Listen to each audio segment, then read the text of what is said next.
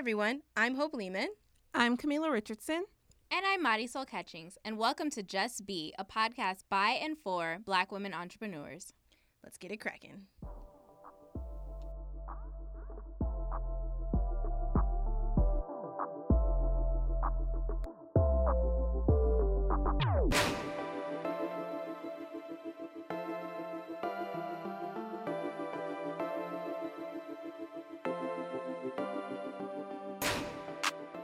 Today we are super excited. We've been spending um, a lot of time talking about um, the statistics about black women um, being the fastest growing entrepreneurs, but not being the least likely to have employees. And so last session, we talked to Charmaine Green, and we were super inspired by her entrepreneurship team. And she posed a really powerful question to us, which was like, What about y'all's team? How did y'all meet each other?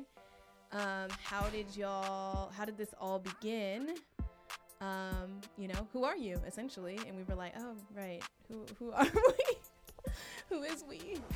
So we are gonna focus this episode on us as a team, on Just Be, to learn more about the depth of why we're doing this work, and a little bit about our backgrounds as entrepreneurs. So holla.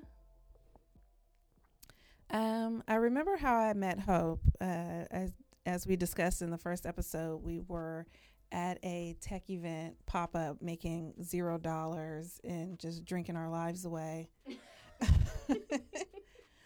but uh, Mari, you and I met for the first time um, when another previous member of Just Be brought us together.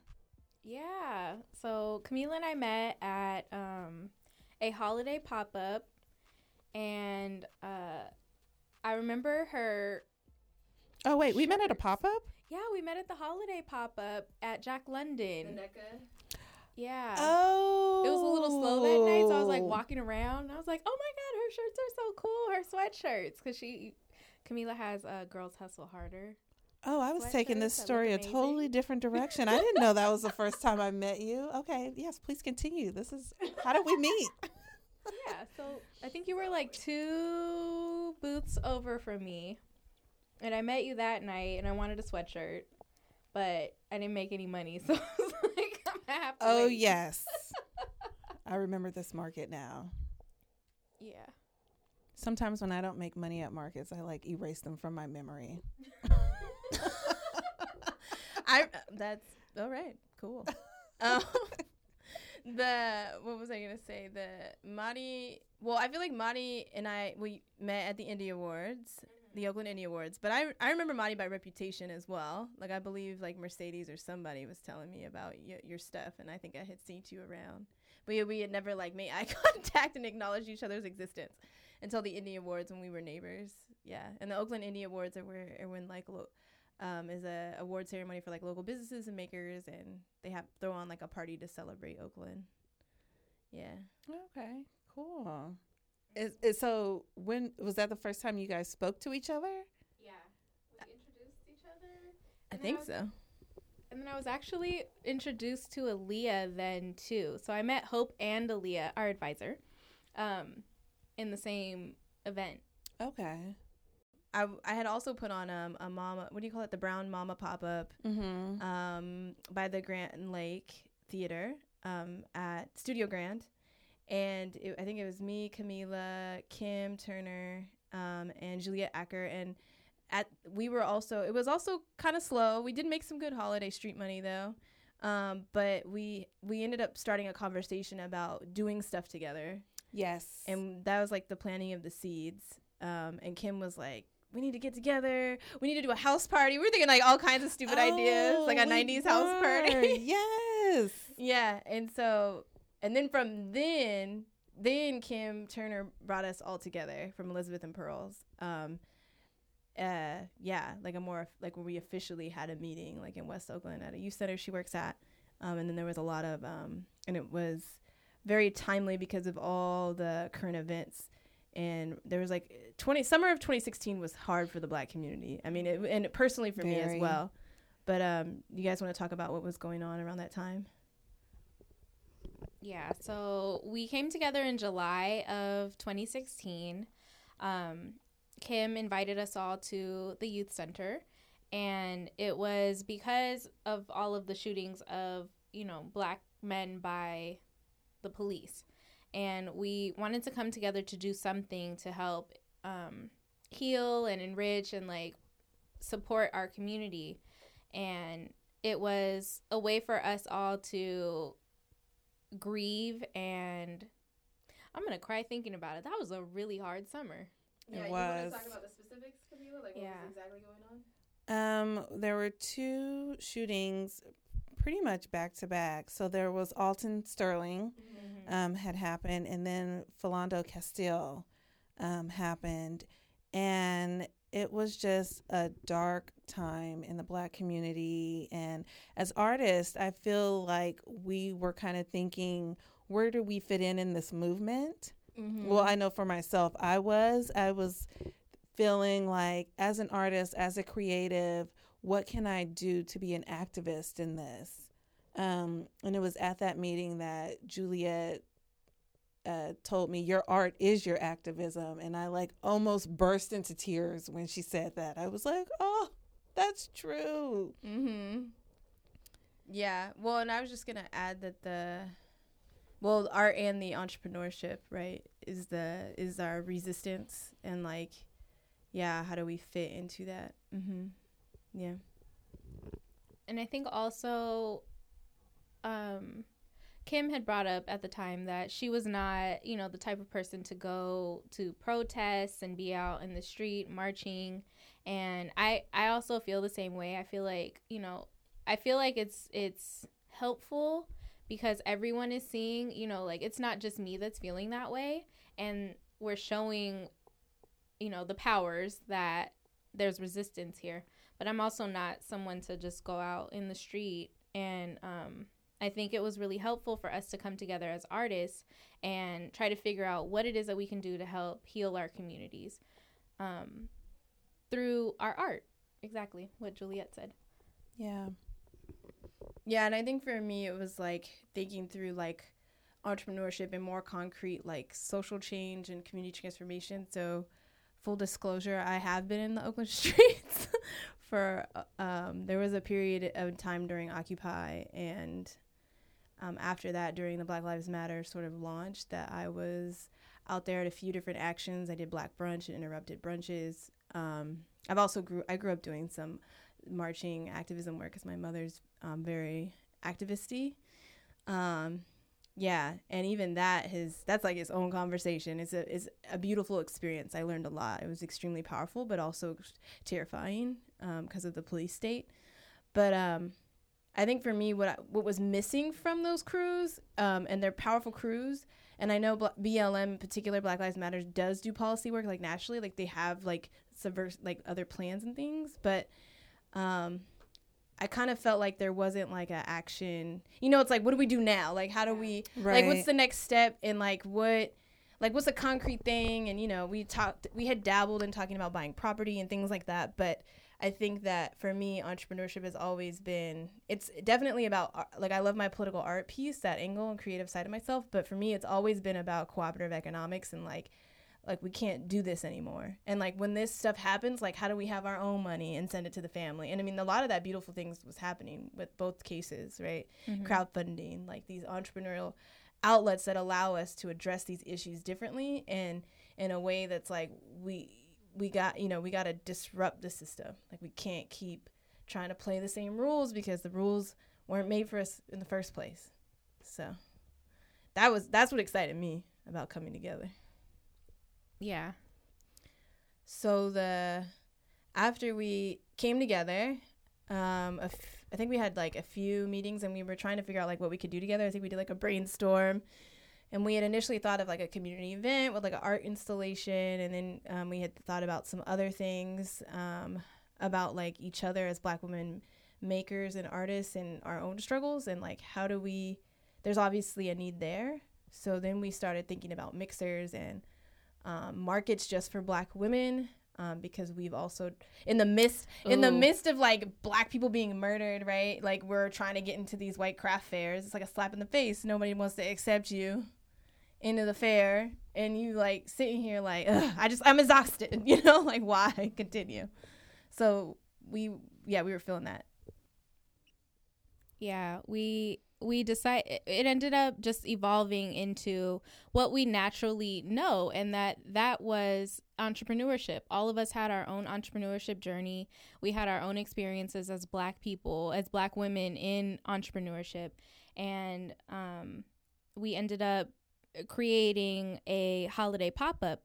And that ended up being you know, w- we created it because, like Hope said, we were trying to get into these craft shows and these large craft shows, and you know, such as Renegade or now in um, the Bay Area, there's SF Etsy, and we were being denied, you know, entrance into them, even though our our craft is special, it's unique, it's you know for our cultures, but these spaces are not creating space for us and so we wanted to push back and say, like, you know what? Okay, well, if you're not going to create space for us, we're going to create space for ourselves. Yeah. And and pulling our resources to build this abundance, you know, thinking instead of scarcity and competing against each other because the reality is is that you make more money together than you do separately at a craft fair. And then, you know, mind you, if they do accept you in. Well, I guess I already said this in a previous episode, but even if you do get in, they're gonna put you somewhere where it's the ethnic section, at least for me. Oh, I, did, I did get put in the ethnic section, and I did not appreciate that. Like all the way in the back where you can't, you know, you have to go through all kinds. Of, you go through 75, 80 vendors before you even get back there. And well, and why is the ethnic section all the way in the back? You know, like that's racist. Like that's racism 101. Racism 101, back of the bus. I don't understand. Anyways, I definitely is, yeah. recommend our listeners, if you're listening to this and you have not listened to our craft fair hustle episode, yeah, please take a step back and, and listen to that episode because we were trying to hold our tongue about these particular places, but in that episode, we let it all out. and I just edited that episode and I left it all in. Kamilah's face is like, her smile is like, yeah, eyebrows. So that was just a quick yes. Take a listen. Okay, so yeah, so we came together. We we discovered that entrepreneurship was you know our key, and we created like a, the holiday uh, noir pop up last December, and then we also um, this past April had a Black Women Means Business mixer that was really well attended and we actually got so much of a response from it that we were we didn't know what to do one. Yeah. We were we were so excited to have so but the need was there. The need was there and black women entrepreneurs were coming forward saying like i need help. I want this community. We need something. We need more from you. Yeah and i guess you could speak to the holiday pop-up last um, holiday season. It was partnership with the Era Art Bar. Um, and it was like a whole it's it and we're doing it again this year. Yay, yay. get your tickets. Online um, so yeah so it's like a whole event like a whole night where we celebrate black um, entrepreneurship and makership black women entrepreneurship and makership. And we do it with a complimentary holiday cocktail with your ticket and raffle ticket. Um, and um, and we managed to pull I think at least 40 folks in and it was a torrential rainstorm. Last last holiday season in California and we ended the drought sort of with giant storms. Um, so that many people showed up in the storm mind you. And then um, and we also got some good feedback of makers like Kim had shared that she made more money at that event than you know just chilling at someone else's market. Wow. And again that's like a clear like I don't I say it a lot not just like for others but also for myself because i think being competitive is so like deeply we're so like i'll speak for myself like um what's that word? Um not ingrained. Ingrained yeah like in your we're socialized right? Like in this mm-hmm. capitalist system to be to think that way that it's like no like this is actually not that's actually not the reality. The reality is that we're well and maybe we've known this we're more powerful together anyways. It's just that the power structure doesn't want us to be together because if we figure it out ah! Mm. And out of the holiday pop up, a beautiful moment that came for us was um, Otis Taylor create or uh, decided to write an article about us in the SF Chronicle, talking about Black women and entrepreneurship and how it's it's a growing trend here in the in the Bay Area as well as in the United States. And we had a wonderful conversation with him, just talking about our experiences as Black women entrepreneurs. And I think it was then, at least for me, that I realized, like, oh my God, like, this is a huge thing. Like, it's not just here in the Bay Area, it's across the country. Like, this is a, a growing trend that needs to be shared. And I thought it was really special that there was a black man who came to us as black women and wanted to know our stories. I'm going to cry again. I'm just very emotional today. Yeah, I think that around that time was when I started to learn all the statistics about Black women entrepreneurs and Mhm. things as well. And also, that's when I started to notice that Black women were hungry for Yes. community, for knowledge, for everything that we have to offer at Just Be. Um, that was when I started to realize, as well as, hey, wait a minute, we might be onto something here. Yeah, and I think I came into the movement already like ready. so I'm not gonna lie, I'm, and I mean y'all make fun of me, but I was like, I was always like, mm-hmm, yep, yep, that's it, yeah, it's like that. That's how it is. Just because I came, full disclosure, my background, I came from working with um, Black Girls Code um, and youth development. And getting to travel nationally, and then working with other startup organizations and the ecosystem in Oakland. So I got plugged into the energy probably fortuitously. I feel like ever since I got plugged in, I can't turn it off. But I feel like I was like, I was like, our people are hungry. It's toxic out here. We need another option. And you know, and then I had to come to Jesus moment around like, you know, my best friend and my mentors being like, Hope, like you could be the option. Like it doesn't like you could do this. And I was like, okay. So, um, I think for me, I was like, mm-hmm. Let's do this. I'm ready. Yeah, for me, I had the opposite experience because I had been an entrepreneur and like a lot of black women entrepreneurs, I was like all alone all the time Mhm.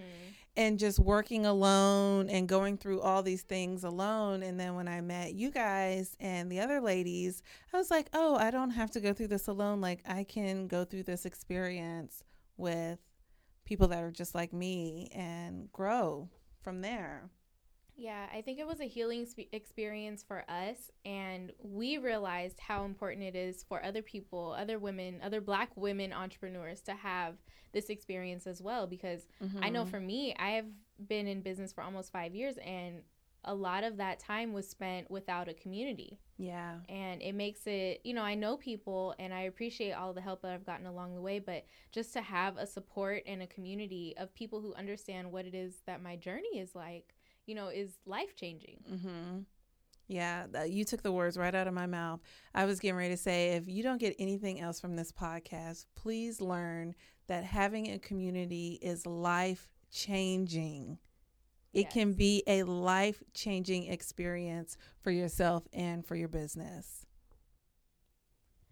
And another beautiful moment that we had was the Black Women Mean, mean Business Mixer in April of 2017.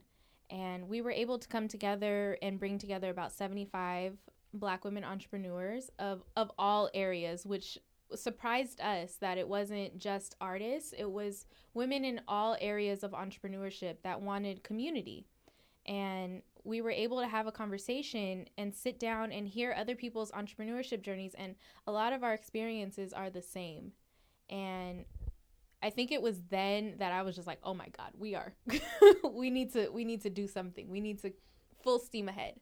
Um, one of the wonderful things that came out of the mixer was that we were interviewed again by um, Farida Romero of KQED, and she was following up about Black women in business as well.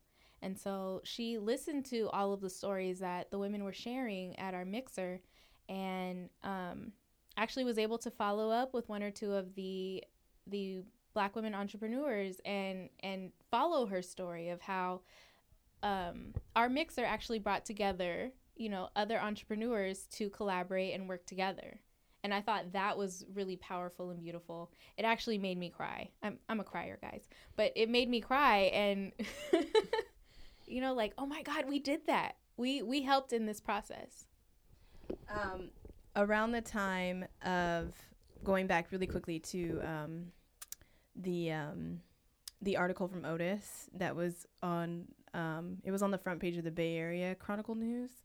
Um, that was around the time I had had a really rough meeting with my boss colleague um, at the time when I was still working for another company. And I remember I was just drained. Like all my depression and mental health got triggered, and it was just terrible. And I remember that the when the, the article came out, I it took me all day to sit down and just read it, and it took me all day to get out the house. Rather, I took the the newspaper with me to Farley's, and I was upstairs, and I was like, "All right, Hope, just like breathe and just read this," you know. Um, even though I feel like terrible. Um, and I read it, and I remember feeling like so like, like very spiritual.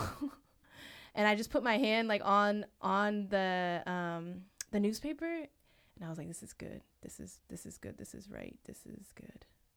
And and I just like I don't know. There was something really deep that was like, yes, like this is out here and it's supposed to be out here, like our voices. And um, yeah, and like my quotes, my quotes at the time, I was quoted as like having rage as a black woman, and and to read that article and to have that be out in the world and be validated, I was like, yes, this is just feels like right. It feels good. Good. You know? Yeah, that article, it did feel really good and it I feel like it it for me it let me know that we are on the right track. Mm-hmm. That uh, people want to hear about what we have to say and they want to know uh, about more about our community yeah, I couldn't stop thinking about it after the conversation. I was having like uh I had maybe 5 or 6 conversations with people after after we had that interview with Otis that I was just like, "Oh my god, like I really appreciated him as a black man coming to us and asking us how what our experience are experiences are and what we have to say." And and then in everyone sharing together and learning about all of you, you know, and your your entrepreneurship journeys. And um you know, all of that was very powerful. The day that the article came out, I went and bought like eight newspapers and I was oh, like, yeah. "Mom, you get one and Grammy, you get one." I was like, I have to have like three for myself. I was so excited. And yeah. I felt like we were on the right track as well. The um so after after all of that beautifulness, we essentially kind of realized we wanted to build like an actual organization, like a like a place, like something that was more structured and organized, and it was like bigger, you know, than maybe what we initially thought. And so um, when we decided that, we did the we founded Just Be with like an initial eight women, and then we kind of got down to the nitty gritty for folks. And we're sharing this also as transparency around building a team and like what that means as business owners. Um, is that we wanted to start a second business. And the beautiful thing about our collective is that everyone in the collective had a business already, which I'm naming that because um, that's actually really unique. You know, usually people start startups because they're at a five, nine to five they hate. Mm-hmm. All the women we were working it with were like, I love what I do. I ain't leaving. so, and I think that's that was like both powerful and then also like oh capacity so some folks were like no i actually need to focus on my stuff and my projects and that but i love this and i'm going to always be here for y'all and some folks decided to um, be in an advisory role um, but so then it came down to essentially the three of us who uh, formed an llc um, uh, member managed LLC as the business coach for folks who are like, what the heck is that? And how do I do that? We can talk about that more later. But um, yeah, and then right now we are still considered a startup and we are figuring out our like our model, but that's where we're at. Yeah, and we're at the point now where we're we're figuring out what it is that we're doing, exactly how we want to do it and how we're able to serve our community. And there's just so much momentum behind it already. Mm-hmm. And we just formed our LLC in August, mm-hmm. as we shared with you guys before. And there's been so much momentum behind it already that we are, de- I definitely feel like we are on the right path. I do as well. I feel like two thousand. I've been having dreams lately about our 2018, and I don't want to scare you, ladies, but buckle up. That's all I'm gonna say. Kamilah has really positive dreams, and I'm still trying to. I was like, Kamilah needs to figure out how to sell that skill set or something because my dreams are apocalyptic, and they just be bringing up all my stuff.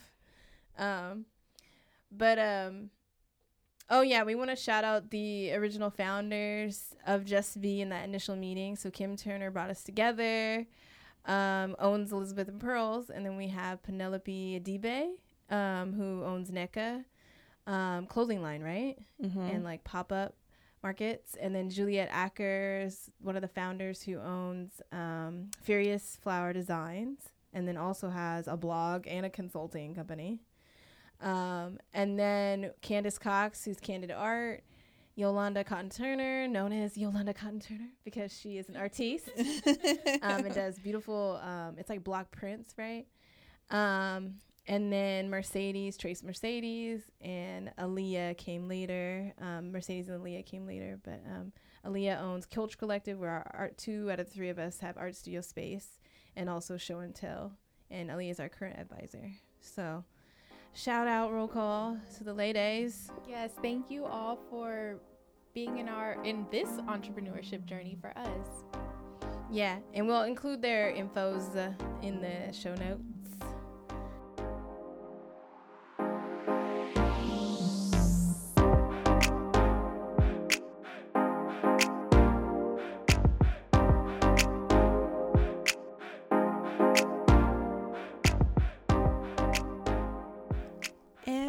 Welcome back. So, uh, so you can learn a little bit more about us. We've decided to interview each other. And first up, we have Marisol Catchings in the hot seat. Madi, are you ready? I am ready. Awesome. Can you tell us a little bit about the beginning of your entrepreneurship journey? What brought you to entrepreneurship? My entrepreneurship journey started in 2012. I was looking for an I had been at um at my last job in 20 so I have not worked at a traditional job since 2012 guys. Wow. Um Congratulations. She's a veteran in this game. but um, I was at a economic and public policy firm. It was a small business, um, and I was really miserable there. I was the only black person in the office. I was the only Latina in the office.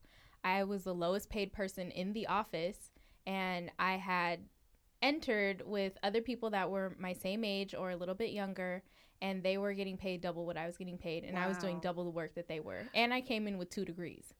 So I did not appreciate that. I was looking for another job. Um, and I was just like, I don't want this job anymore. I want to work somewhere else. This is not okay. One of the white ladies that was working in there had yelled at me. I complained to my boss. Oh. She yelled at me and hung up the phone. Okay. Yelled at me, hung up the phone on me. publishing company? Do we need to put them on blast? I wish Bridget, y'all could see my we- face right now. Bridget, I am not a fan of yours. I have But- white man blinking gif. You know that white man blinking gif where he's like, "What?" That's my face right now. But yes, so I I didn't feel appreciated. I was undervalued there, and I'm like, I need to get out of here. I need to go work somewhere else. It was my first job out of college, and I'm like, I came in with a lot of experience, and um, you know, I was not being paid what I was worth, and all of the the things that I was doing there. So I I started manifesting something else in my brain. I was like I have to do something else. I don't want to work here anymore. And really be careful what you what you think of, you know, how you think of something because I ended up getting laid off and they gave me, you know, a little package to like get me on my way. Um but afterward I was like, "Oh my god, how am I going to pay my bills?" And like I was like, I said I didn't want to work there. I was like, I should have thought about it and said like, "Okay, I need another job before this one ends," you know? Like transitioning into something else. Um I applied for hundreds of jobs, hundreds of jobs across the country. Um, I got, you know, maybe 10 or 15 interviews over a year and a half period where I was looking for a job. And they were at universities, different places, and I'd get to the end and then wouldn't hear anything back. And so you I'm sure you guys have searched for a job before. Oh, like that is heartbreaking when you just keep getting like door closed after door closed. And um you know, in the meantime, I had started crafting. My family, all of the women in my mom's side of the family are very artistic. Um, they have their own skills, and you know, at least back to my great grandmother. And so um, I started crafting for myself, making earrings, and I wanted something that was uh, representative of my Afro Latina ness. I'm like, why do you make that face? I was like, I made a face. yeah. Oh, no. I- It's, it's a good face. It's it just a good funny. face. Okay, yeah. It's like, yeah. All right. but I wanted something that represented me, and so I started making things for myself in you know in between job applications, and you know I got a lot of comments, I got a lot of feedback about it. People wanted to buy my things, and so I started an Etsy shop, and I was like, okay, I'm just gonna do this on the side until I figure out what I want to do. Um, writing is my first passion. It was my first introduction to the art world, and I've written since I was in maybe second grade, stories, whatever. Nice. I love writing. And um, Did you know that, Kamilah? Yeah. I think so. So I got um I graduated. her to check my grammar when I write things, so I think I knew that. Yeah. yeah. So I I was also previously a, a copy editor and copywriter. Um so I I love words. Um and I wanted to go into that field. I wanted to write a book. I wanted to um edit before, you know, I wrote a book and until I was able to support myself as a writer. And I ended up in a totally different area. Um uh, my business started, you know, making little moves. I started getting more invested in it, and I, I really just wanted to just do that. But it, it took me a year of, so I started my business in 2013. Um, it took me a year to finally be like, okay, this is what I want to do. This is, I need to make this my full time job. So I have to, you know, work at it every single day like it's a full time job. My mom said that. She like shook me out of bed and she's like, you can't stay in the bed all day. If this is going to be your business, this is going to be your business and you are going to work at it every day from 9 to 5 like it's like you've gone to work. Hashtag mom goals. Mom. Shout out to mom. my mother has been so supportive and my really just all of my family and friends have been so supportive of my business. Um, and i really attribute that to like I, I really attribute the success of my business to the foundations that my parents gave me. They were both like you can do whatever you want to do you know whatever you set your mind to and you know just make sure that you set your mind to it and and that you focus on it and create something that's sustainable and so I really appreciate that. So yeah, Azteca Negra was born, and um, I have been in business since 2013. How many years is that? That I'm moving in on five years. Nice. Yeah, I'm moving in on five years, and um, yeah, I I would not go back now. I would not. I cannot. I cannot. What's your favorite part about being an entrepreneur and your business? I love being on my own schedule. Um, I yeah, I get to pick my own schedule. I get to trick, pick my travel schedule. Um, I get to wake up when I want to, and I get to work as late as I want to. And the deadlines that I create are my own creation. You know what I mean? Like you get to to really work for yourself. But in working for yourself, it is a little bit hard to turn off sometimes like when you get to a point like you know you have things that you want goals that you want to accomplish it gets a little bit hard because then you know entrepreneurship is a lifestyle and if you you know eat sleep breathe your business it gets a little bit difficult to um you know set it down and then say like okay me time or you know vacation time and but I, I, I love that i'm able to set my own schedule and live by my own rules Would you say that's like what's the most challenging part about being an entrepreneur? um, wearing all the hats. So I had to learn, you know, how to be good at social media. I had to learn how to, you know, make sure that I'm I'm following up with everybody who asks me questions and that I'm, you know, I'm able to track down packages if they're lost and I'm able to, you know, get the website going and make sure that it's maintained and wearing all the hats is a lot. It is so much. I mean, you guys know. Have you ever looked for work since or like panicked and like, you know? I have. So I'm just being honest. yeah. So I I started my business between jobs, right? I was getting an unemployment check, so I funded my business with my unemployment check. And um, I was actually okay until maybe the beginning of 2016. And I'm like, oh my God, you know, like all of these shows are not happening right now. I need to figure out how to make more money. And um, my social media wasn't exactly where I wanted it to be, which means that my online sales or like sales when I wasn't vending weren't where I wanted them to be. And so I decided to drive for Lyft for a short period of time.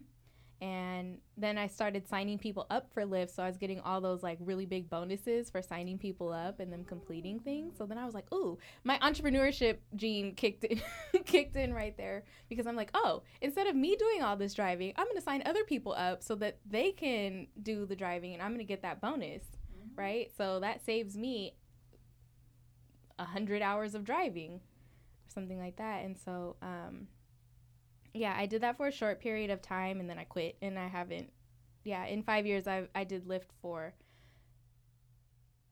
2 months. Yeah, that's about right. Gig economy. Mm-hmm. I lasted two two months in the gig economy. I lasted maybe four or five months. I maybe have lasted longer if I wouldn't have gotten kicked off, but we'll talk about that in a minute. Oh, oh no. What is one thing you would share with a black woman entrepreneur who's thinking about starting? And actually, I'm going to word this a little differently. So, what is like one thing, at least one thing you wish you had known at the beginning that you know now? Um, hmm. One, I wish that I had a community because I did not have one and it's really nice to have you guys. I love you. Aww. And love fest. I was gonna ask, um, what's the future of Azteca Negra? Like, what's what's coming up? What what do we have to look forward to in 2018 and beyond? Ooh. So my goals for next year, um, this year I actually went to Essence and vended at Essence, and the Essence Festival in New Orleans and that was a huge goal for me. I, it had okay. been on my list for a year, and or a year and a half, and so I made that happen. And so next year I want to also do it again. Okay. And I want to venture outside of California. So I've been up and down California. Um, I do events here in the Bay Area and then down in LA, and I kind of want to move out, maybe over to New York and Atlanta, and kind of see maybe New Mexico, like the the southern state, like the states that are south of us right now, and um, just kind of expand my brand a little bit more. Also online as well, so I'll be selling more online, doing mm-hmm. more online stuff, and promoting that. Um, yeah, I'm I'm really excited for next year. I, I'm I'm tired of vending. I really love it. I appreciate everyone who's listening and who has ever come by my table. I appreciate you, but it is so much work. It is a lot of work. And I think it does take a toll on you after a while, like a physical toll oh, on oh, yeah. your body after a while. Yeah, yes. I'm exhausted afterward. I mean, if you do a show that's filled with like 20,000 people, like First Friday, right? Also energy. Mm-hmm. You're giving out all that energy. You're on because you're selling. Mm-hmm. You know, you're mm-hmm. selling yourself, you're selling your stuff, and it just takes a lot of energy. So, you know, I want to kind of roll back and get some of my time back with that. Awesome. Hope, do you have any more questions? I did have a question, but I forgot it. Mm. Oh, I have one question. Mm-hmm. How do you balance your personal work life balance? What's what do you what do you do to balance that? Ooh. Lately, my uh my balance has been off. Um, I think when so my ooh, I get to say this for the first time. My oh, fiance, my, my fiance moved down to Southern California for the year, and Monty just got engaged, y'all. She's sitting across from me with a fat ass sapphire ring on. she's trying to slide past that point. Right. so Yeah, so shout out to Miguel Frank. I love you so much. You made a beautiful, you know, memory for me and I love you. high five, Miguel, when I see you. Yeah. get Um, points. You get points. but my fiance has moved and so he actually used to help me balance out my work life because you know i'd spend evenings with him, with him when he'd come home from work or school and um, it there was way more balance. And so now that i'm living on my own it i'm like oh i can work all night. I can work until the middle of the night and i can get up whenever. And so my schedule is a little bit off. But generally I, I turn off after he would I, I turn off business unless there was something really really important coming up um, when he would come home. And so i think i need to create that again for myself just for myself. Like i turn off at a certain period where i'm not answering instagram messages or facebook messages or emails. And um, yeah so I, I would definitely suggest that to any entrepreneurs that are listening. I know if you are you know wearing all the hats like we do um, giving yourself time and shutting down after a certain time to give yourself that time and to give your family that time, you know, where you can renew, you get to spend time, you're not constantly working, you know, set boundaries for yourself where your customers or your work is not interfering in your actual life and you're not living. Yeah, I agree. I remember my question. It is what is the thing that you're most proud of about Azteca Negra? Um, I get to celebrate both of my cultures. I'm a very proud black woman and I am a very proud Mexican woman. And I love that I get to share little pieces of myself with everybody who comes by, sees, shops, buys from me. And um, the response that I've gotten from my community is is amazing. Like from from both communities, from the black community, from the Latino community. And I love that you know, there are people that are excited to wear something that I created with my hands. You know, like they get so excited and that's going to I'm sorry guys, I'm just very emotional today. I'm going to cry. But um I get so excited seeing other people get excited about my work. So, I'm most proud that I get to empower people through my art.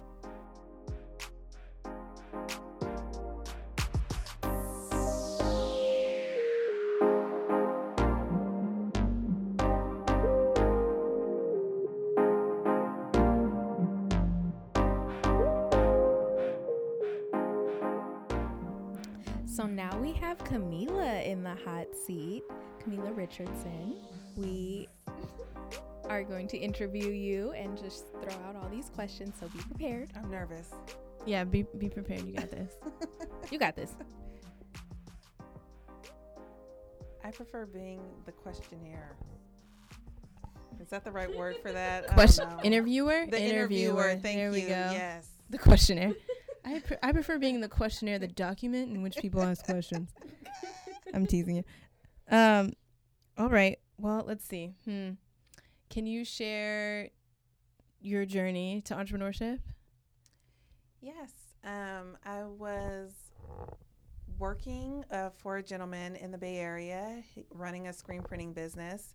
Um, and when he hired me, he told me, I want to train you and I want you to take over my business when I retire.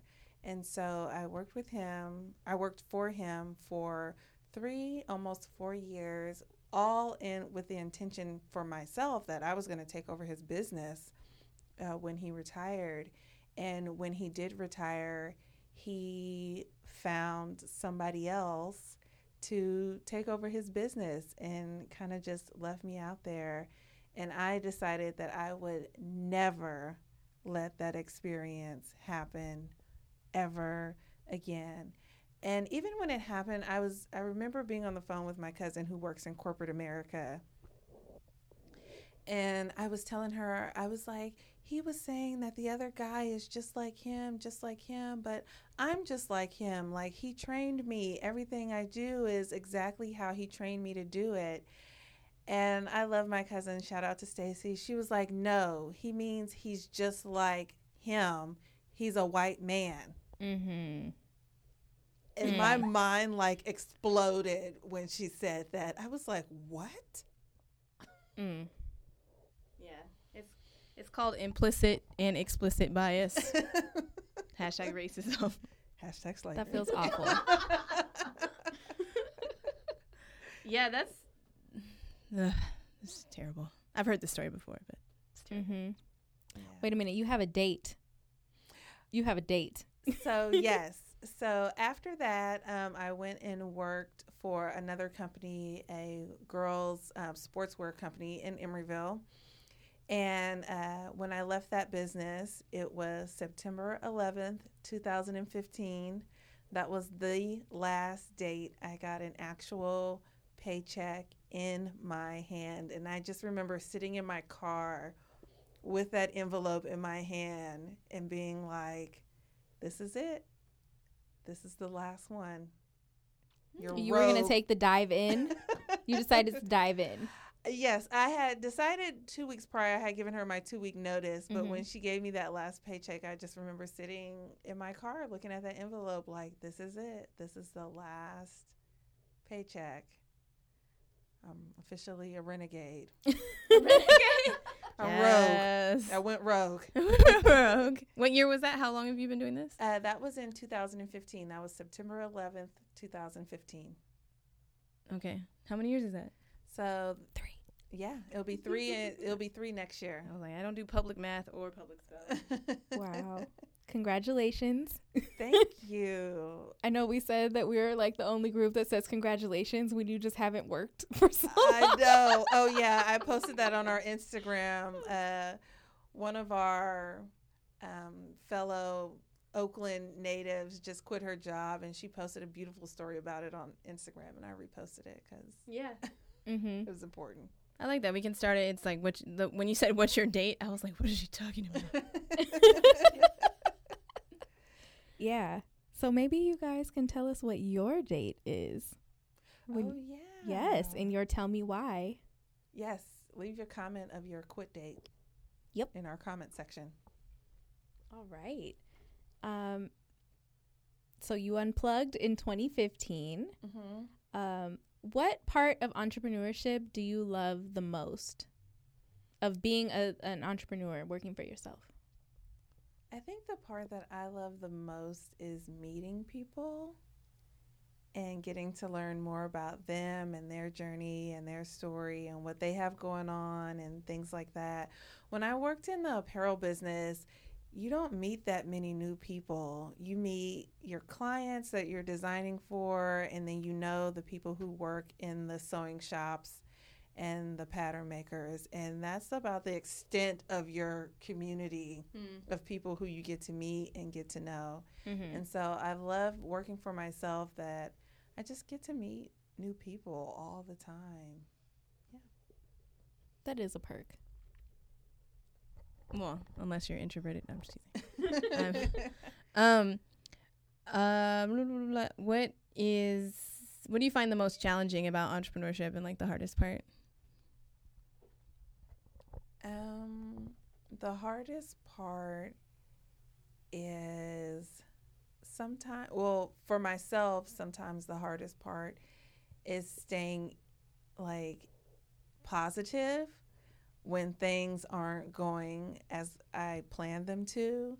And to keep like believing in myself and saying, okay, that didn't work out, but it's not the end of the world. Like, I literally have to have this conversation with myself where it's like, it's not the end of the world nobody died. It's going to be okay. You're not going to starve. You're not homeless. Like, Mm-hmm. you can still move forward even though what you wanted to happen didn't happen. Yeah. I, I have those days too where I'm like, okay, this did not go as planned. Um, I need to recalibrate. We need to figure out a new plan. Like, cause it, I will not go out like this. Right, right, Right. good one. I like that. I like that. We're gonna need to. We're gonna need to make a thing about that on the post. I will not go out like this because Yeah.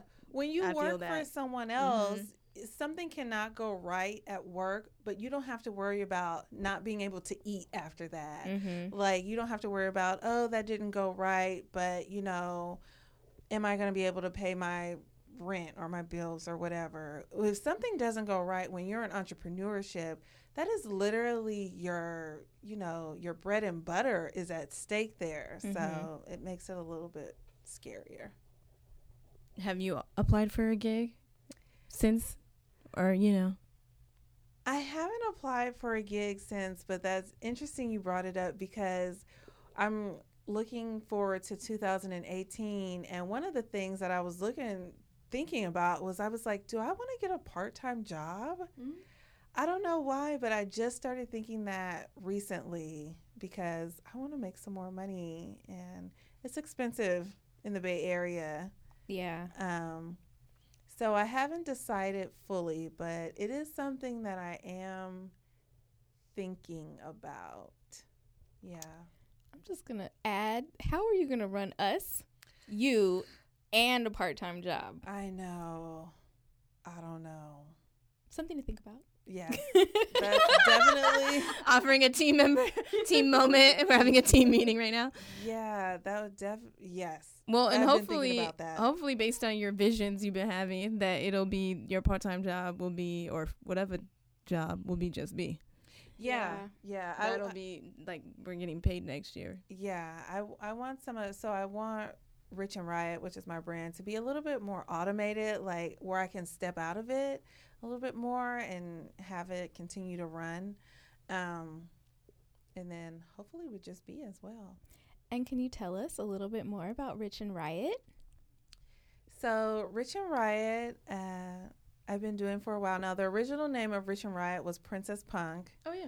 but then I got too old for that name. So you are not old. I outgrew it, and I renamed my business Rich and Riot. Yeah, um, I don't know what else to say. What do you sell? What do you make? Thank you. You can tell I'm not good about talking about myself. I'm like, I don't know. What do you want from me? um, I make empowerment T-shirts uh, for mostly women right now, but apparel for men and women, and some small accessories, mostly with an empowerment message. I have an entrepreneur her uh, shirt. Yeah, to promote well, and girls pro- hustle harder. and Girls Hustle Harder, which shout out to Girls Hustle Harder. That has been giving me my life for I I came out with that shirt in 2015 and I have literally kept selling it and living off of those three words for the last two almost 3 years. That was the first thing I remembered about you as a business. Was girls hustle harder? Your girls hustle hustle harder sweatshirts. Sometimes I like look at that shirt and I'm like, I can't believe I'm making a living off of this one shirt that I came up with two almost 3 years ago. Actually, December 15, 2015 is when I came out with that. Oh, so you just had it when I met you? Yes. Okay. That was like the first weekend out. Like I had just printed it Mm-hmm. that weekend. Yay! Can't believe it. You also have the Oakland Hustle Harder shirt too. I have Oakland Hustles Harder because people from Oakland The town. have a lot of pride. I was like, just a little bit. So, yeah. And what are your goals for 2018 with Rich and Riot? So again, my goals are to be a little bit to be able to not put so many hours into my business, but to still have it be profitable or maybe even more profitable uh, without so much of my hand moving all of the parts. Um, exactly what you said as well. So I would like to step out of that. I would like to continue to grow Just Be because I do. I have been having dreams that uh, I feel like eventually Just Be will be bigger than Rich and Riot and possibly doing that more than my um than Rich and Riot or having Rich and Riot a little bit more automated Mm-hmm. and being able to focus more on just because I do love meeting all of our black women entrepreneurs. Oh my God, I love it. I love hearing all their journeys. I love hearing the journeys and Yeah. what what everyone is doing. Everyone's doing something different and they have different ideas and so hearing all of those is, is amazing. Yeah, yeah. I've really enjoyed that. And so I'm, I'm starting to learn that that is becoming very, a big passion in my life So I Mhm. definitely want to focus more on that. I will add that when you said when you were talking about um, uh, finding a part-time job, I thought about that last year. It reminded me of of how I felt last year when I was doing Lyft, Mm-hmm. and uh, when I was almost done with all of my rides before I got my extra bonus for myself. Um, I was like, you know what? Maybe I should find like a part-time job or something else that I can do. And then I'm like, why am I, why am I thinking this way? like I don't want to do that. It's not going to make me happy. I just want the money. And I'm like, okay, well, I need to put all of that energy into my business. That way I'm making the money that I want from my business. Yeah. And so I think that as we're growing our business together, I think Mhm. that's what's going to create that extra, you know, income for us. yeah. Yeah. Yeah, I yeah. Mm-hmm. It's real. No. It's I was like so many things to say. I know. So it is definitely something I think about. It's been on my mind. And yeah, the Bay Area is expensive. And there is a particular way that I want to live my life that I'm not going to apologize for anymore. And I need to make more money to do that. Mm-hmm. That's just the bottom line. We gonna get there. We gonna get there together. I feel it. The money. I feel it. I feel the money's coming. Even the way in the past few years, how I've shifted about thinking about money. It's so. I was thinking about it today. I was like, wow. I feel like so much more abundance thinking when I'm healthy and my mental health is balanced than I do scarcity before. Yeah. Mm-hmm. Awesome. All right. Well, thank you, Kamilah. I'm so excited that we got to hear your journey. Is there anything else you want to share with our audience? I just want to say to any black woman entrepreneurs that may be listening that it is going to be difficult. It is going to be hard. It's terrifying. T- excuse me, terrifying and exciting all at the same time. But uh, once you start and you start doing it, you will see things fall into place and you will know that you're on the right path.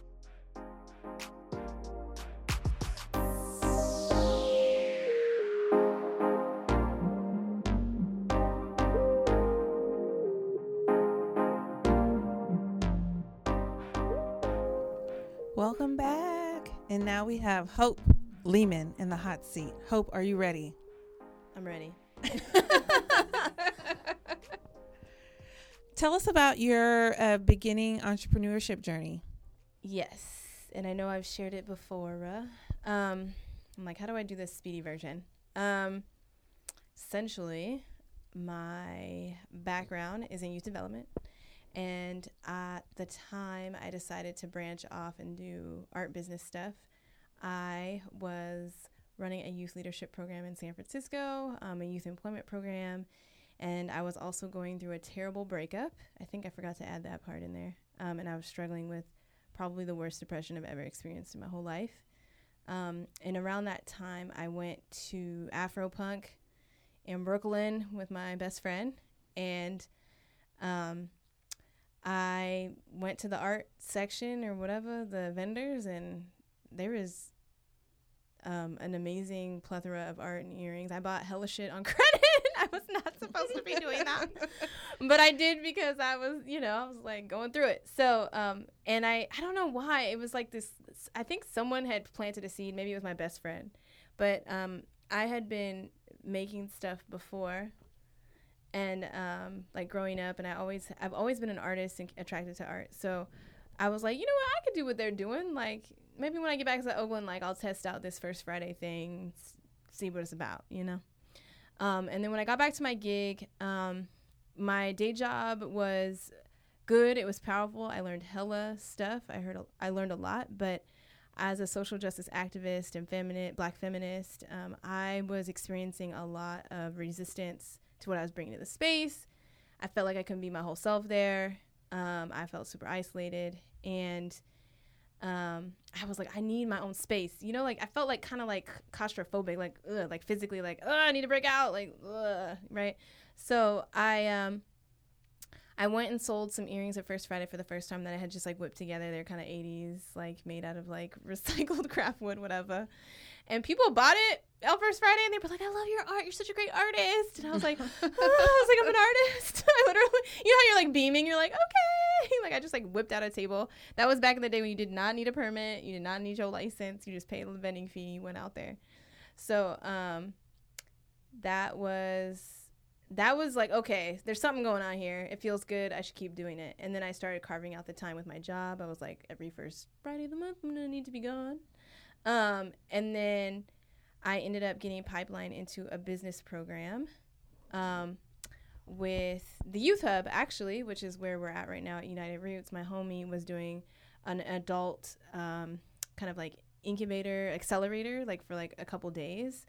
Um, and then we did a pitch at the end and you could win a thousand dollars up to a thousand dollars. And he was like yo like i see you doing your art thing. Like you should be a part of the program. So i was like sure um, and first off, the powerful experience for that was I got to write my mission statement for myself, and it was the first time that I could write like the word social justice in my mission, mm-hmm. and and it was like mine, and I didn't have to argue with no one about it. I didn't have to qualify it. I didn't have to explain Black history, the history of the United States of America, and colonialism. Like I could just be like, this is social justice art, and it's for people, these people, for women of color and folks who want to wear what they believe on their bodies, and that was like it just felt like the right thing to do. Liberating. Yes. It felt yeah, it felt liberating. Um really quickly, I did the pitch event and I I won the grand prize. Yay! Awesome. And that's how I met DJ from Central Community Partners. Got into another business program, met other business folks who were like, "No, you're an entrepreneur. Like they were just like pushy, you know, like so much. The universe was like, keep going, don't mm-hmm. give up yet. Yeah, you got a full time yeah. job, but keep it going. The doors opened. Oh yeah. Oh, I and I believe in that stuff for real, for real. Like I've seen it. I'm like I seen it. My sister makes fun of me for saying seen, but I, I think it's fun. Um, I've seen it. So, um, I think for me, this journey has been, um, it's I feel it's like very spiritual. It's like very like no, this like your calling when you figure out what your passion, your calling is, and how to do it. And I think we could have many callings and passion, many callings and passions. I don't know, that was a lot. Just like many like soulmates, but I do feel like um, I've been I've been pushed in this direction. My journey my journey to letting go the nine to five has been very hard. It was a very it was a side hustle for a while um, and it was um, a, luc- a pretty lucrative side hustle. Like I had to moments of celebration, right, and being like, you just made a cool extra G this year, a cool extra couple G's mm-hmm. on a nonprofit salary. That's like something to be like, oh, for real. Mm-hmm. That's uh, there's something going on here, Hope. Like, don't, don't uh, you know, forget about it. So that's that's the beginning of it. And what year was this that you started your business? Um, I started the first time I think I ever went out to First Friday was in 2013, like during the holiday season. Okay. Oh, we were there at the same time. I got started at First Friday vending as well. Shout oh, out to nice. First Friday. Shout out to First Friday. Holla. Starting businesses. Yep. I'm like, I had no business being out there. No, I'm just teasing. yes, and we always, well, at least I do. I always encourage people, um, if you're here in the Bay Area and you have a product-based business, to check out First Friday. They're very affordable. We love them. It's very community oriented, and um, you know, I, I would not. My business would not be where it is now without the community of Oakland and Oakland First Friday. Yeah, I always recommend for entrepreneurs to to start out there. It's a great. It's like very low pressure and it's like not terrifying. The only thing I would say now is that you do have to have your licensing in order now. So mm-hmm. you do mm-hmm. have to have all of your local Alameda County business tax certificate, seller's permit situation. So yes, just get that together and then go out there. So when did you unplug officially from your nine to five?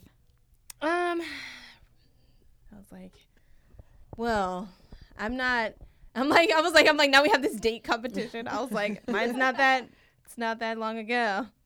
Um, and it's actually interesting how, I guess it's also like, how do we define it? So the last time I worked like as an employee, a salaried employee, was in fall of 2015.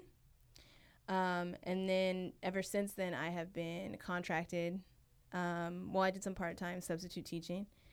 And then I got and then you know the contractor situation special.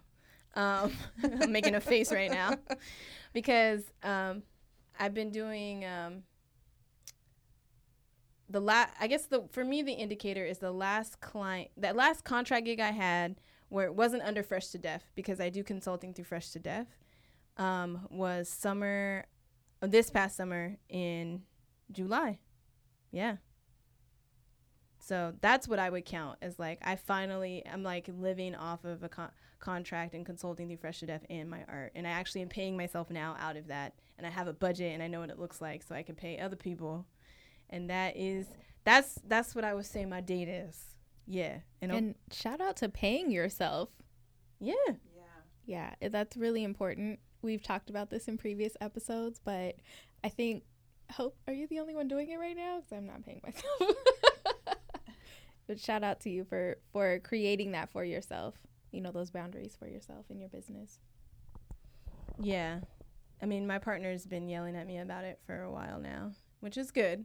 But um, and again, like you can't pay, you cannot pay others if you're not paying yourself first. So I got yeah. I got the budget down as a co- as a business coach. So yeah, it's been really it's been extremely empowering and and even over the summer um the it was like I feel like this I don't know what happened to me spiritually, but I literally was like I'm like my mentor explained it to me once where she was like, Yeah, there's gonna be a moment when you're like, No.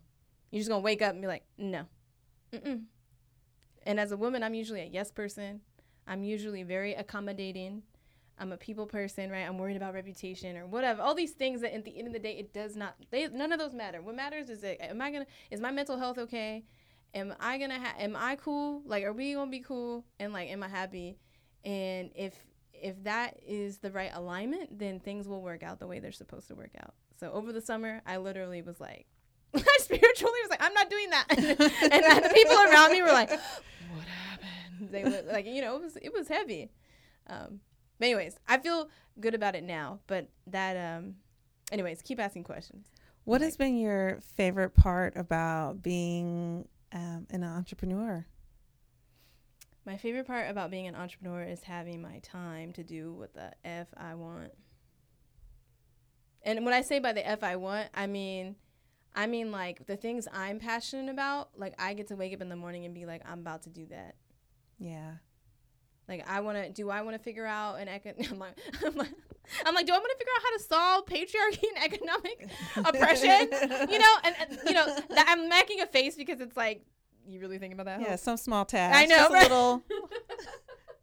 But you know, like I work for a nonprofit, you know, youth development, like leadership program. You know, you have to follow their guide, their like the those mm-hmm. social issues. And I think for me, I'm like, ooh, that's a good idea. Let me write that down. And like, I have my time, my skill sets, and I know what they're worth now, and I know how much they're worth per hour, and I get to say when and how they're used and spent, and that that has been like, whew, that level of realization has been extremely empowering. Even if I do go back to nine to five or even apply, like the way I'm even embra- engaging with that, that like the interview room dynamic is like, nah, like I know my value.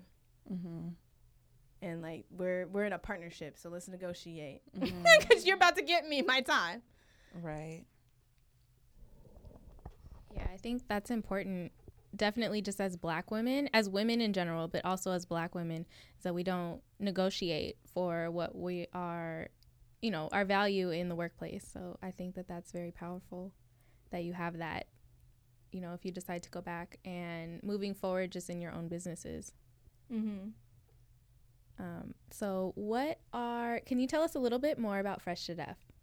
Yeah, so Fresh to Def, um, um, Fully Fresh to Def Collective is a political art and late, um, well, I call it a political wearable art company, social justice company, that honors, that seeks to honor and empower women of color and um, and freedom fighters, essentially, folks who want to wear what they believe on their bodies, um, and uh, to inspire social change. So I have very vibrant laser cut wood jewelry that's like kind of um, bling bling earrings. It's very trendy. It's very like it's very Oakland. It's very city life.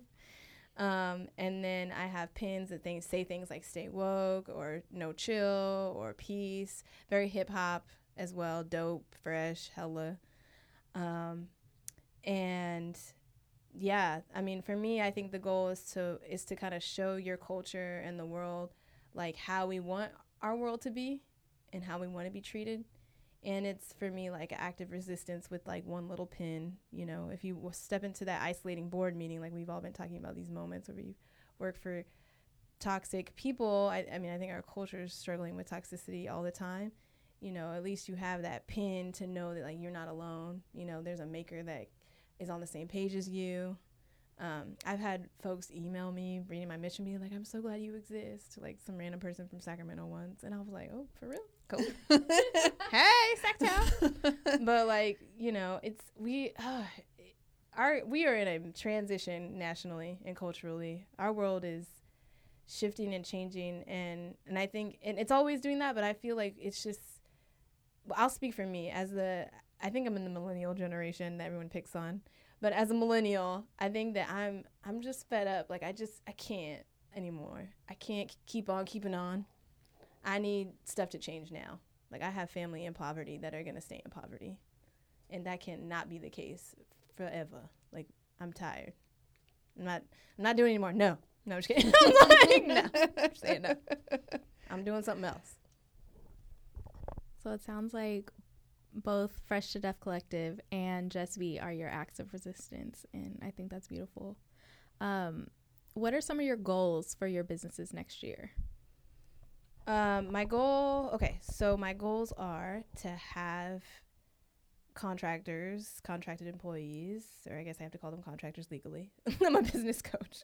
I'm like contractors to have help. So definitely to have at least one, if not two next year, um, helping me. And then um, I want to make at least three racks a month online in sales every month, minimum.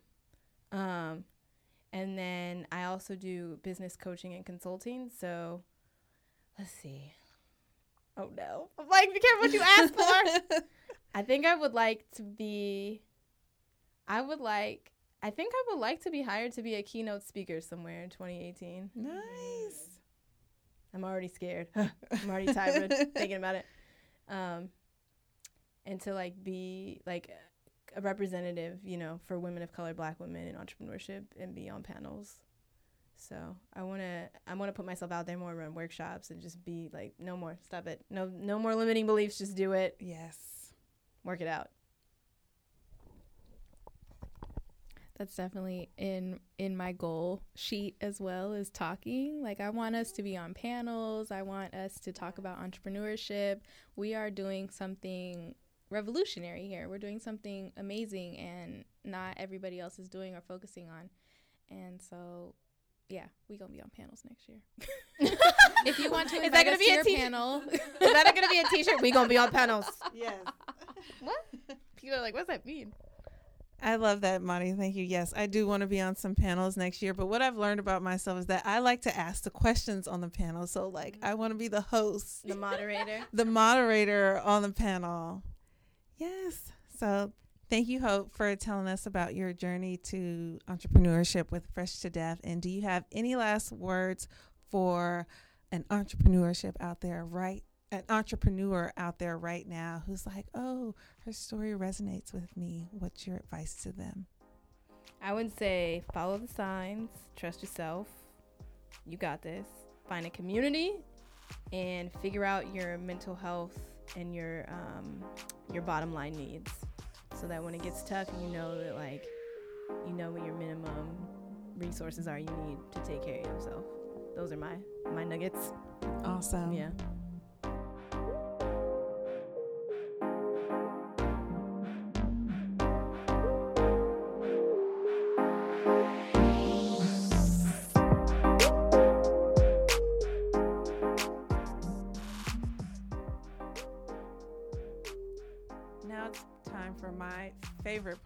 Podcast. I say this every episode, and I will continue to say it until the end of time because it just is. Um, my favorite part. Tell me why.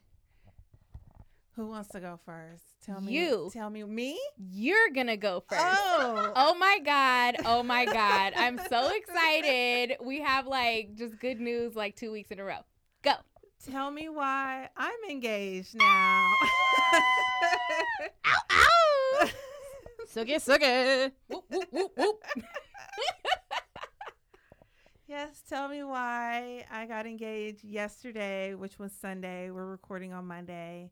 Um, to my partner of the last four years. So, yeah, it's official. As I like to say, he finally gave me his soul. he finally handed it over. It's terrifying. um, do you want to describe what happened? What happened was? Uh, yes, like tell us. Well, it it was a surprise and it wasn't a surprise. So, uh, before he had already asked me, he was like, "You're creative. I'm not gonna dare buy a piece of jewelry. You already don't wear jewelry, so I'm not gonna dare like buy a piece of jewelry without your approval." Mm-hmm. So um, a few weeks ago, we had gone over and uh, gotten my ring, and um, yeah, and so I kind of had an idea when it was going to show up, but I didn't know when he was going to ask me. Mm-hmm. Um, and on Sunday, we were like, "Oh, let's go to a few open houses." Um, so we went to two open houses, and then he was like, "Oh, there's this other house I want us to go take a look at." Um, and so we went to this house. There were all these you know, open house sign store or open house signs outside in the front, which are in the back of my car right now. um, and I was like, "Oh, this looks like it's under construction. What is this? What is this one?" And I walked in, and the room was full of rose petals and candles and photographs of us throughout our relationship. What's that song you always sing? What's that? Love Love, is so special. love is so special.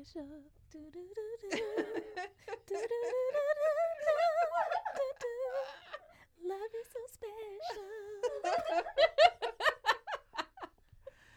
So I was very surprised. I walked in and he, you know, got on one knee and said some really sweet stuff and then asked me to marry him. And then the I mean, that was the best part, but also another plus was I love Merritt Bakery's strawberry cream cake. And he Mhm. had a strawberry cream cake and a bottle of champagne in How the corner. I like it. Winning, So- winning. It's like literally sweet. How sweet. yes yes so it was it was really nice it was it was perfect because i'm i'm very like private when it comes to like uh like my family stuff and Mhm. some of my relationship stuff so it was perfect that i'm not like a big crowd like oh you Mhm. know it's very like intimate um, So if the house was filled with people, you would have been. i would be like ah i'm nervous Okay, so describe your ring so that everyone knows how beautiful it is. I just learned the tech, the terminology behind all of this. So I have a pave diamond shank, That which means so that fancy. Sounds dangerous. pave just means the diamonds are set inside; they're not on top. Um, shank is like the ring part. I just learned that, and then I have a halo, which I. I've learned all this technology within like the last month. I had no clue. Mm-hmm. um, a halo of diamonds, and then like a center, um, a center stone diamond. And I kind of want to give a shout out to uh, the company where we got my ring from. It's called Brilliant Earth. Yes, that's where I got my ring too. That's where Miguel got my ring. Yes. So Brilliant Earth is a ethical jeweler company where all their stones are ethically sourced. Mm-hmm. My particular stone, I call it a science diamond. Don't ask me how they do it. She described it to me, and I'm not a scientist, but it was basically like they take the DNA from a regular diamond Mm-hmm. and they take a rock and something and they put it under the same pressure. that- Alchemy. yes, yes. They put it under the same pressure that a diamond would go Mhm. through, and it's made in a lab, which I was very happy about because when I was researching like rings and things, of course, like don't go to YouTube. All these scary ass videos come up of like kids getting their hands Oh chopped off. god. It was like it was like so terrifying and scary and like when I saw that I was like, okay, like I don't want any of that mm-hmm. around Right. my life. So I don't live my life like that. to use my Hashtag, I for live my life like 2018. that. I don't live my life like that. so Yeah. Yeah, I also want to shout out Brilliant Earth because they use um, recycled metals Yes. as well. yes, And so I think all of the the metals that they use are recycled so that way they're not, you know, killing the Amazon rainforest for, you know, gold and things like that. So yeah, her ring is so beautiful. Oh, Did you thank you. remember like do you remember anything like actual memory from memory like your proposal? no, You I had to watch the video. I had to watch the video to remember what happened. Yeah. Yeah, I feel like most people that I talk to, and then just my own experience, like, yeah, you just blank. You're Yeah. like, I don't know what's happening right now, but I know something awesome is happening, and like, yeah, you have to. so yeah, now I like to ask that question for like newly engaged people, like, do you remember it? No. But yeah. No. Congratulations to you. you. and can we name him? Oh yeah, Johnny. His name is Johnny. Yes, congratulations to you and Johnny. We're super excited for you. Her ring is really beautiful. She came in all like glowy today. I put a little makeup on. I might have to take a picture later. So all right. So full disclosure, I'm on the Brilliant Earth website, and they have holiday marketing. Look at them. We just talked about all these tips. They're on it. Oh, oh, I really love their boxes too. The Yes. wooden boxes. You see, Yeah. we just saw it right here. Yes, check out Brilliant Earth. Yeah. Anyways, I'm not gonna lie. I'm like, what's the price point on these? Anyways, I'm totally distracted. I do not need to be looking at this right now. All right, I can do t- my tell me why. It's related in a different way. Um, so my partner just moved in with me. Um, I think last week. Oh, it's been a whirlwind. Um, and uh, we are not gonna get engaged. Everybody, just so you know, it's not happening right now. Um, so don't trick me. No, I'm just kidding. Um, uh, I'm like, what's the word? Jinx me. Thank you. Um, but uh, my partner and I did do something very partnery and adulty, and we got a couch, Yay! A cute couch, like a really sexy sectional that looks trendy, and I can't wait for it to be in my house. And y'all didn't kill each other because furniture shopping with a partner can be difficult. Really? Yes. No. That is so good. Really? That's a good sign. oh, good. Yes. Because Sully and I were like ready to plan our whole lives in that shop. We had to like leave. We were like, we need to get the hell out of here. We're about to buy everything. Yeah, I feel like couch shopping is a lot of fun. You get to like sit on a bunch of couch. You've sat on some really terrible couches though, right? Oh yeah, that were like crazy priced. And then they, it was funny when we walked in. They were like, "Would you like modern or traditional?" And I was like, "Modern."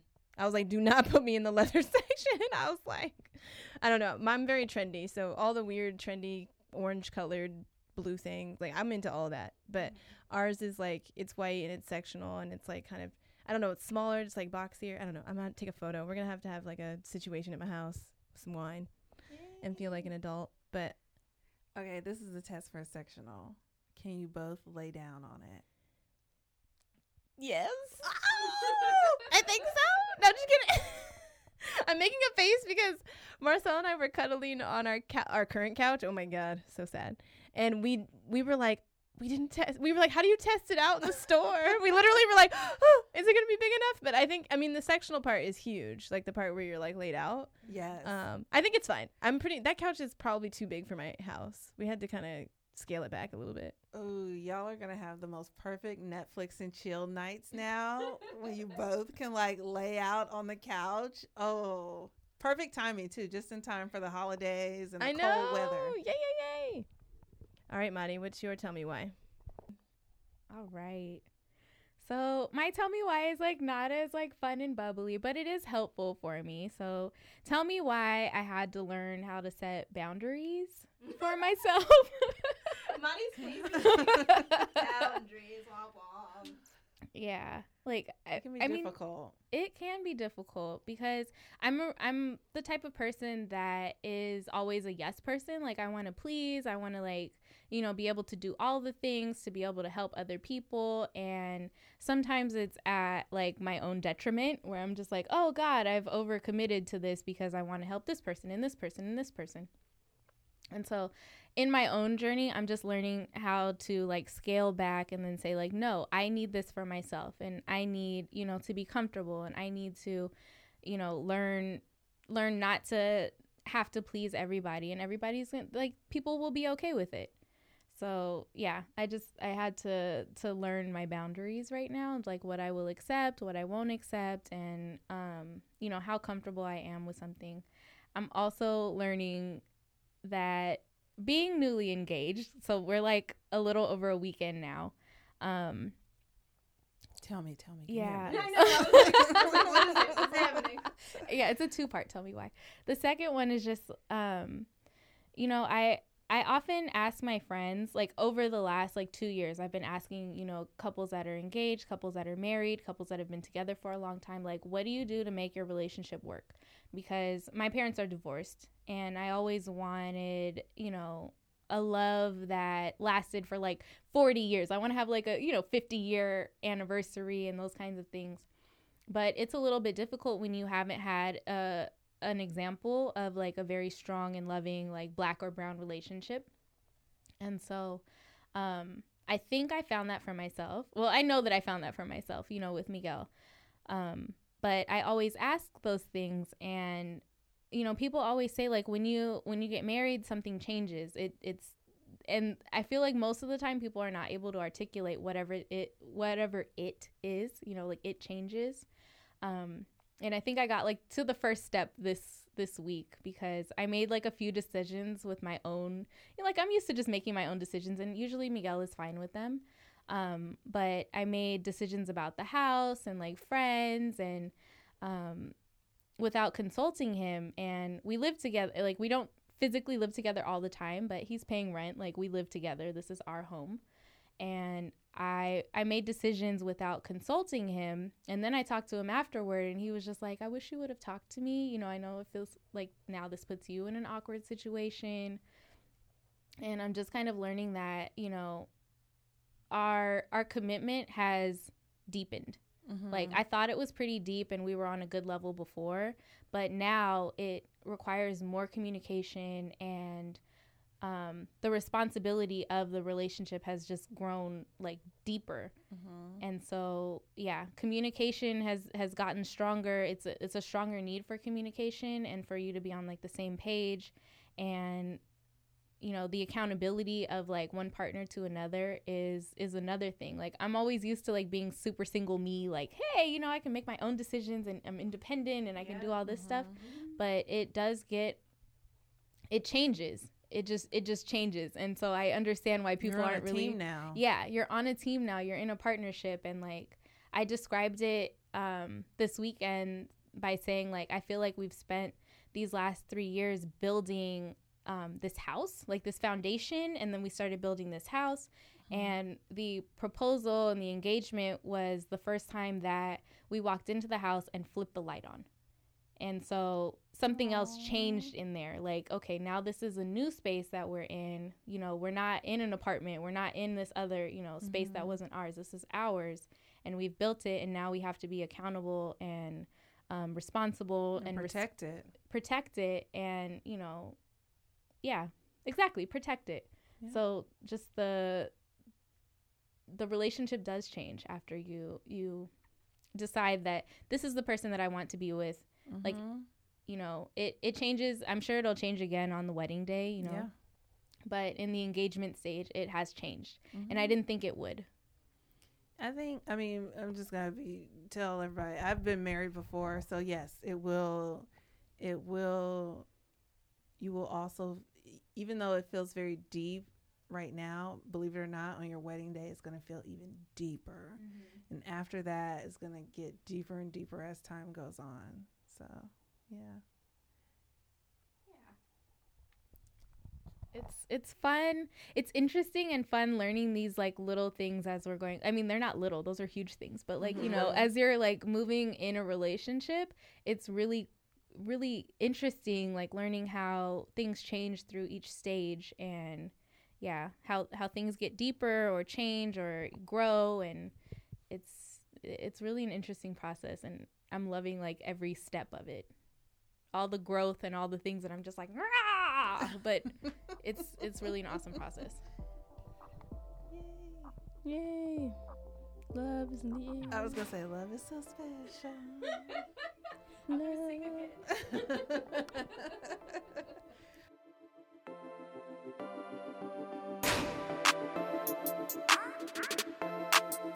you.